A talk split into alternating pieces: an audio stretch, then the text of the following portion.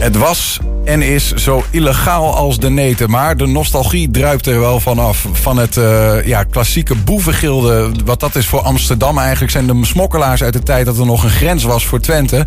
Ze lapten de wet aan hun laars en speelden een kat-en-muisspel met bromsnorren. Die glimlachend meespeelden misschien wel. Zo nu en dan werd er iemand in de kraag gevat. Een handeltje in beslag genomen. Maar feitelijk ging het er misschien wel gemoedelijk aan toe. Of dat beeld klopt, dan gaan we vragen aan uh, tukkeroloog Jan Bornebroek. Hij is bij ons. Hij verzamelde de verhalen over smokkelpraktijken op de Twents-Duitse grens. En stelde die te boek. En hij heeft het boek meegenomen. Jan, welkom. Ja, in de eerste plaats werden de, de inwoners van Twente die zich daarmee bezig hielden... helemaal niet als boeven gezien, maar als helden. Hè? Oh ja, is dat zo? Ja, ja, ja, ja. Als je een poosje gezeten had daarvoor, dan, nou, dan stelde je wat voor in de gemeenschap. Ja. Dat is echt waar? Ja, ja zeker. Ja. Of is dit een... Uh, nee, nee, dat is, dan, dan was je echt een kranige kerel. Ja, je had Want... pech dat je gepakt was natuurlijk. Maar ja, ja dat, je durfde wat, hè. Maar de, welke tijd hebben we het over? Oh, nou ja, smokkelen bestaat al zo lang als er rechtsgebieden waren. Hè. Dan mm -hmm. waren er ook grensbewakers. En als het prijsverschil tussen de rechtsgebieden interessant genoeg was... Ja. dan wordt er gesmokkeld. Dus, Maar vooral in de 20e eeuw hè, is het, uh, heeft het grote vormen aangenomen. Hè. Dus uh, de Eerste Wereldoorlog bijvoorbeeld, Duitsers hadden veel behoefte aan paarden. Ze moesten miljoenen paarden hebben. Nou, daar wilden ze in Twente wel wat uh, aan doen. Maar waarom was je een held als dat, als dat lukte? Ja, nou, je was een volksheld tegen de autoriteiten. Hè? Dus, uh, en die douaniers die kwamen niet uit Twente. Die werden uit andere delen van het land hierheen gebracht om corruptie te voorkomen. Mm -hmm. Ja, daar hadden ze hier niks mee. Nou, en dan, uh, ja, dat was... Uh, was er echt nog een Twente een vrijgevochten staatje? Wij doen wat we zelf willen. Ja, het is eigenlijk nog zo, toch? Of niet? Ja, ja, ja ik weet het niet. Ik weet het nee, niet, Jan. Of dat nee. nog steeds... Uh, ik, ik denk toch dat die tendens veranderd is. Hoe mensen daarnaar zouden kijken in deze tijd. Dat ze ja, zouden denken, nou, foei. Ik weet het niet, maar kijk, zoals mijn titel van mijn boekje... Smokkelen, nooit van gehoord, niks gezien. Dat komt eigenlijk uit een bekende Twentse uitdrukking.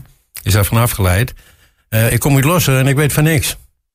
En daar wordt dan, denk ik, veel Twentenaren dat er komt omdat Lossenaren oliedom zijn. Maar dat is helemaal niet. Ze zijn juist reuze slim, want ze hielden mooi te kaken op elkaar over het smokkelen. Hè? Ja. Dat is helemaal niks. Je noemde al even hè, die paarden die uh, naar, naar, ja. naar het Duitse werden vervoerd. Ja. Um, ja, we hebben ongetwijfeld nog veel meer voorbeelden. Maar hoe kom je eigenlijk aan die verhalen? Nou, ik heb heel veel smokkelboekjes geschreven. Of ja, smokkelboekjes, fietsroute, fietsrouteboekjes geschreven in de, de regio. en uh, dan uh, spreek je met iedereen om leuke verhalen op te doen die je erin kunt zetten. Ja. En zo kwam ik dus wel bij een paar hele interessante figuren uit, ja. ja. Dus, uh, doe je dan ook nog aan een bepaalde mate van fact-checking? Of is het gewoon van, ja, dat zijn, nou, dit zijn een soort van verhalen die mond op mond zijn gegaan? Ja, zo ging dat. Het zijn verhalen vaak uit de eerste hand van de heren die dat zelf flikten. En oh, ja. verder zijn ze vaak zo zo fantastisch dat je dat eigenlijk niet kunt fantaseren. Wat, wat zijn dat voor types die dat deden? Oh, gewoon boeren bijvoorbeeld, hè? Ja, ik bedoel, uh, als je helemaal in het noorden van de provincie begint, Langeveen. Nou, daar werd heel veel vee gesmokkeld. In de Eerste Wereldoorlog vooral. Ja. En er waren boeren... Van Nederland naar alles Duitsland. Naar Duitsland. Duitsland ja. had een enorme behoefte aan alles en nog wat in, in die oorlog. En uh, die boeren die, die werden zo zoetjes aan onbehoorlijk rijk. En bewaarden dus uh, heel veel bankbiljetten. Je hebt wel meegenomen? Ze, ja, en die dachten dus dat ze dan, uh, nou ja, nooit meer hoefden te werken. Mm -hmm. En toen kwam een boze verrassing. Kun je dat laten zien? Ja, ja zeker als je omhoog gaat, dan laat je dat kunnen zien. Ja. Ja, dat is duizend mark uit die tijd. Die heb ik gekregen van zo'n boer. Die had er nog uh, hele dikke stapels van. Want toen kwam in 1922 de geldontwaarding in Duitsland. En toen werd dit opeens helemaal waardeloos. En er liggen nu nog bij boerderijen Langeveen hele pakken van dat geld. Ja, maar hij, hij was het smokkelwaar wel kwijt. Ja, die was wel Dat was geen goede ja. zaak in dat, uh, nee, dat maar een boer stopt alles in zijn oude sokken. Dat had hij beter niet kunnen doen. Nee, nee, hè? nee. Maar uh, ja, het was een hele lucratieve business. Er waren echt boeren in het buitengebied die uh, alleen nog maar boerden voor de, voor de lol. Omdat ze koeien leuk vonden. Maar uh, smokkelen was de hoofd... ja, Gevaarlijk ook? Ja, er vielen gewonden en doden. Ze schoten ook op elkaar. Hè? Dus het is niet zo dat alleen de douane schoot. Maar de smokkelaars die trakteerden de douaniers ook op blauwe bonen. Ja. ja. Uh, uh, toen ik hier in Enschede kwam wonen, ik denk dat dat een, een jaartje of, of tien geleden is inmiddels alweer, kwam ik uh, hier opeens dat mensen zeiden het smokkelpad ergens achteraf bij de, bij de Haarmulen of zo. Ja, dat moet, wat is het verhaal daarbij? Nou, de Haarmulen was eigenlijk een verhaal op zich. Er was natuurlijk het ligt aan de grens hè, met Twente. En de Haarmulen zelf, de eigenaar, Ignas Bruggeman, dat was, die deed zelf aan smokkelen. Daar stoken ze ook jenever. Dat gebeurde vaker aan de grens. En dan werd die jenever die werd uh, dus in mandflessen gedaan en in de Buurse Beek bij de Haarmullen gezet. En die dobberde dan vrolijk Nederland in. En werd aan de Nederlandse kant dan opgevist door Nederlandse smokkelaars. Zo ging dat daar. En er is nog een mooi verhaal van Ignas. Die, die handelde ook in koeien. En uh, hadden Nederland een keer 15 koeien gekocht. Ja, het was een beetje een probleem om die over de grens te brengen natuurlijk. Maar zijn Nederlandse buurman, Haarman, daar kon hij goed mee opschieten. En diens land grensde aan het zijne. Precies, met ook met de, dat was ook de landsgrens. Dus hij dreef die koeien in zijn weiland met toestemming van Haarman. Daarna ging hij naar huis. En Haarman ging toen naar de Duitse douanier. Dat was een echte dienstklopper. Die zijn eigen moeder nog voor een pakje koffie zou verraden en zo opsluiten. En hij zei tegen die douanier, hoor eens even, er zijn koeien van de haarmullen hier uitgebroken. Die vreten nou al het gras in mijn land op. En die douanier greep meteen de telefoon en uh, belde de haarmullen en zei... Bruggeman, je moet onmiddellijk je koeien terughalen naar Duitsland. Kijk, zo kun je dus uh, zonder problemen koeien smokkelen. Ja. Hey? ja. Heb je nog met douaniers gesproken eigenlijk, uh, Jan? ja, en, meneer, maar die was in Olderkot. Hermesmaier heette die. Ja, en die heeft uh, toen in 88 de grenzen dus open gingen... zijn eigen douanekantoor gekocht en is hier gaan wonen. En uh, die heeft uh, zelf ook van allerlei stoute dingen gedaan. Dus onder andere daar op de klok van de kerk geschoten... en door het raam van het plaatselijke café. Hij heeft ook eens een keer een haas geschoten... Hij lag met een uh, collega lui daar bij Niekerk. Dat is daar zo'n berucht smokkelgat, want daar werd Geneve gestookt ook. Ja. En lag hij op een uh, zwoele zomerdag lekker met een collega in een sloot te kijken of er wat uh, smokkelaars te pakken vielen. Maar ja, het was een lome dag en zijn collega viel in slaap. En hij had ook zo'n balorige bui, zag een dikke haas lopen op het land. En dacht, weet je wat, je schiet met dienstpistool erop voor de lol. Boom. En verdomd, hij raakte hem ook nog haas dood en hij schrok zich dood. Want normaal kon je met zo'n dienstpistool niks op zo'n afstand niks raken waar kleiner was dan een huis. En toen had hij een probleem. Want ja, die kon hij niet laten liggen. Want dan zou een boer aangifte kunnen doen wegens stroperij. Ja. Maar hij kon hem ook moeilijk meenemen. Nou ja, goed, toch maar doen. Hij heeft hem toch maar met knikkende knieën opgehaald. En toen de diensttijd erop zat, toen gingen ze terug naar de auto bij Niekerk. En daar stond tot hun schrik hun, uh, hun superieur en hij kwam met die haas aanlopen? Nou, nee, die had hij dus onder zijn warme dienstjas zitten. Ah. In de hitte. En uh, ja, die superieur die wilde hen inspecteren. En hij stond daar peentjes te zweten. Maar dat is ook logisch. Maar dat was niet vanwege de hitte, maar vanwege die haas onder zijn jas. Want dan hadden ze een baan gekost natuurlijk. Hè. Nou, uiteindelijk heeft hij dan toch... Uh, nou, die baas heeft niks gemerkt, die, die, die superieur. Is die heeft hij die haas toch maar mee naar huis genomen. Maar heeft hem niet durven opeten. Heeft hem in de grond begraven. Dus uh, ja. En sindsdien heette hij de Buffalo Bill van Oldecott. Ja, ja, ja. ja, ja. Maar, ik, ik, denk dat die, die, die, die superieur zou hebben gedacht. Van die komt op zoek naar een smokkelwaar. Of de douaniers niet zelf ook iets eh, meenemen. Ja, en dan komt er echt een konijn uit de hoed. Ja, zeg maar. precies. Nou, en dan is er nog, dat wil je toch, dat is de Vrijdijk. Hè? Dat is heel berucht. Dat is, uh, ligt aan Beuningerveld, tussen de Lutte en uh, Denenkamp. Daar ligt een zandweggetje, precies op de grens.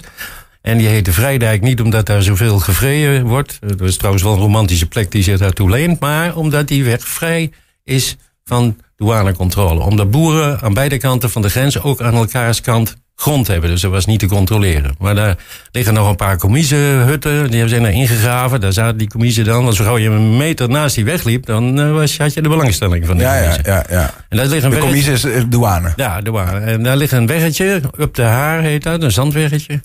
En daar vlakbij woont een Nederlandse boer, ik zal zijn naam maar niet noemen. maar dat was, uh, dat was een berucht smokkelnest. Dus er werd van alles gesmokkeld, vooral paarden, maar ook veel auto-onderdelen. En die familie is later met die auto-onderdelen ook een bekende een Twentse autodealer geworden die nog steeds bestaat. Maar een paar keer hadden ze zeven paarden gesmokkeld en dat ontdekte de douane bij een controle. Die paarden werden in beslag genomen. Dit speelt direct na de oorlog, hè? de Tweede Wereldoorlog. Die werden naar een boerderij bij Denenkamp gebracht. Daar lagen namelijk de grensbewakers. Uh, dat was toen nog militairen, waren daar, waren daar ingekwartierd. Maar die boer die was eigenlijk niet van plan om afstand te doen van die zeven dure paarden. Dus die ging de boel verkennen. En toen bleek dus dat op dat erf waar die grensbewakers zaten...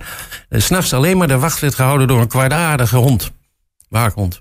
Dus die lui die konden mooi gaan slapen. Ze dachten, die hond die blaft wel als er wel is. Nou, die boer die heeft dus uh, iets bedacht. Die heeft een uh, loopse teef meegenomen, want dat was een rode waakhond. Die zette hem aan de weg. Die hond had dus nergens anders meer belangstelling voor dan voor dat teefje. En ze hebben stiekem onder het neus van die slapende grensbewakers die zeven paarden weggehaald en in een vrachtwagen gestopt die verderop stond. En weg waren ze. Job done. Zo was het toch nog een beetje een vrijdijk. Ja, het was vrij, geval vrij gevochten dijk. Ja, hey, is dat ook trouwens, Jan? Want je, je, je gaat je boek presenteren 17 uh, september, september uh, in Denenkamp. Ja de reden dat je het in Denenkamp doet, omdat het bij de grens is? Ja, ook. Maar ook omdat de boekhandelaar waar we dat doen, uh, mijn boeken koopte. Dat is tegenwoordig niet normaal meer. Dat is allemaal conciliatie. En daar kan ik als particulier niet aan beginnen. Ja. Maar uh, Denenkamp is natuurlijk heel veel gesmokkeld. Ja, er kwam ook weer direct na de oorlog een Duitser die had zich in een rolstoel voortbewoog. Die miste een been, ja, een houten been. En dat was een na vervelend kereltje die altijd zijn smokkelaars verriet. Hè? Verklapte de wat andere smokkelden. Totdat een douanier hem eens een keer vroeg om zijn houten been af te gespen. En toen bleek daar vol met koffiebonen te zitten. ja. Hij kon er zelf ook wat van. Ja. ja. En dan heb je natuurlijk ook de grensconflicten. Die, moet je, die, die maken ook deel uit van dit boek. Want er is gigantisch gevochten langs onze grenzen. Door boeren aan beide kanten. Ja. Vandaar dat je ook wegen hebt met de naam bijvoorbeeld Krakeelsweg. Bij, bij, ten zuiden van Haarsbergen. En hier bij Enschede, Twistveenweg. Dat wijst dus op uh, landje pik. Ja, ja, ja. ja. Eh, eh, ben jij zelf eigenlijk een beetje een, een smokkelaar? Nee, nee, maar ik ben ook niet bijzonder gezagsgetrouw, moet ik zeggen. Maar, nooit iets meegenomen oh ja, oh, jawel, over de grens wat niet de bedoeling was? Ja, natuurlijk, maar ik word er altijd, werd er altijd uitgepikt. Oh ja? Ja. Kerels met een baard, die pakken ze er altijd uit. Dat is altijd Als ik mijn vrouw bij me had, mocht ik altijd doorrijden. Dat, is, dat, klinkt als discriminatie. Ja, dat vind ik ook. Ja, ja, ja. Zo'n soort uh, omgekeerde seksdiscriminatie. Ja, ik herinner, wij hebben ooit getracht mijn moeder over de grens met uh, Tsjechië te smokkelen. Uh, toen, het nog, zeg maar, toen die grenzen nog wel harder waren. We gingen op wintersport. En uh, mijn moeder die kwam er eh, zeg maar, gedurende de reis achter dat haar uh, paspoort niet meer, of misschien net daarvoor dat haar paspoort niet meer geldig was. We gingen toch. En aan de grens uh, stond een hele lange rij, want die, die grenscontroles waren streng. en we hoorden al, uh, toen we in die rij stonden, wij dachten we gaan het gewoon proberen. Maar we hoorden al, dat gaat je niet lukken. Dus mijn moeder wilde nog uh, zelfs onder de bank in de auto gaan zitten. om zeg maar, zich aan het zicht te onttrekken. Dat wij dachten, ik weet niet of dat met deze types een heel handig idee is. Wat er dan gaat gebeuren. Dus dachten we doen een stalen gezicht op. We gaan gewoon. Maar het is niet gelukt. Dus wij weer terug naar Nederland. En de volgende dag zonder onze moeder weer terug naar Tsjechië. Um, Kon je die niet daar in Duitsland of zo naar hotel zetten? Ja, nee, dat zou ook kunnen. Nou, uiteindelijk uh, eind goed, al goed. Maar we hebben uiteindelijk dus twee keer de trip heen en weer moeten maken. En dat mm. de douaniers goed hun werk deden wat dat betreft. Ja, ja. Nou, als mijn schoonmoeder was geweest, had ik het mooi gelaten. maar, dat, maar dat smokkelen, is, is dat echt een, ook nog een populair onderwerp dan om, om hierover te schrijven? Je hebt het natuurlijk voor een doelgroep gemaakt. Wat voor nou, mensen zijn er zitten daartussen? Ik wilde gewoon eens een keer een leuk boekje schrijven. Het vorige boek was heftig en uh, dat, was, dat was helemaal niet leuk. En over de spooktreinen. Ja, En dit is gewoon een, leuk, amusant boekje met leuke verhalen. Eh, hoewel de mensen die het meemaakten, daar was het vaak ernst voor. En ook soms dodelijke ernst. Hè? Ja, ja. Dus, maar het is gewoon een, een leuk klein boekje om, om een plezierig een avondje te beleven. En korte verhaaltjes. Hè? Waar, kunnen we, waar kunnen we hem vinden, Jan? hier in Enschede bij Holslag, Maxwinkel en de Malangstraat. En bij Slagerij Nijboer, dat is mijn vaste boekverkoper. Dus die, eh, die, die heeft het wereldrecord boeken verkopen voor slagers. en, uh, en dan natuurlijk uh, in, uh, in Denenkamp, hè, bij Boeghandel Brummelhuis. Ja, zeker weten. En bij, ook in Buursen nog bij de pannenkoekenboerderij. Ja.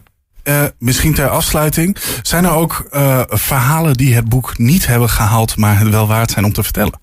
Ja, die zijn er altijd wel. Maar eh, het ligt een beetje. Kijk, niet alles leent zich om echt een boek te zetten. En vooral, je moet de, de bronnen ook een beetje beschermen. Want er gebeurt nog steeds van alles, hè? Dat is natuurlijk een beetje. Er is nu met drugs en mensensmokkel. Maar er wordt, er wordt gefluisterd dat er ook nog steeds vee gesmokkeld wordt. Ja. Maar daar durf ik, eh, daar weet ik ook maar een paar wat, wat, is, wat, boek zetten. Echt als laatste vraag. Wat, wat is het meest recente verhaal wat in het boekje voorkomt? Nou, dat is uh, over Oldekot. Ja, dat, is, uh, dat speelde nog in de tachtige jaren. Oldekot, dat ligt net ten zuiden van Twente, hè, dus bij Rekken daar. En daar heb je Café Rotering. En die hebben ook een grenswinkeltje. Dat is pal aan de grens, staat op de grens. Hè. En de boeren, boerinnen en boeren die gingen daar, en doen er nog trouwens, gaan in het kerkje daar in Oldekot altijd zondags na de kerkdienst een kopje koffie drinken. Bij Rotering of aan de Duitse kant. En daarna gaan ze winkelen bij het winkeltje. Koffie, thee, sigaretten, je noemt het maar. En dat was, uh, altijd, werd altijd oogluikend toegestaan door die douaniers. Want die hadden daar belang bij. Want als het slecht weer was of koud, dan waren ze altijd welkom bij die boeren in het grensgebied als ze aan het patrouilleren waren. Om een kopje koffie te drinken, om zich te warmen. Tot er een keer een vervanger was op die zondag. Een zekere koud. En koud betekent in Duits zoiets als vervelende keel. Mm. En dat was het ook echte dienstklopper. Ja, en die snijden al die boerinnen met hun contrabanden. Dat viel niet lekker. Nee, nee. nee. Dus die boeren waren, die douaniers waren voorlopig daar niet meer welkom. Maar zijn collega's hebben er heel supersnel voor gezorgd dat hij werd vervangen. Dus uh, toen ging het weer goed. Ja. Jan, dankjewel voor een aantal uh, toch al nostalgische uh, verhalen. Die blijkbaar echt zo gingen. Ja, en niet alleen maar op de televisie, zeg maar. Nee, nee, nee. nee. Dat is echt gebeurd. Ja. Dankjewel, Jan Bornebroek. Goed zo.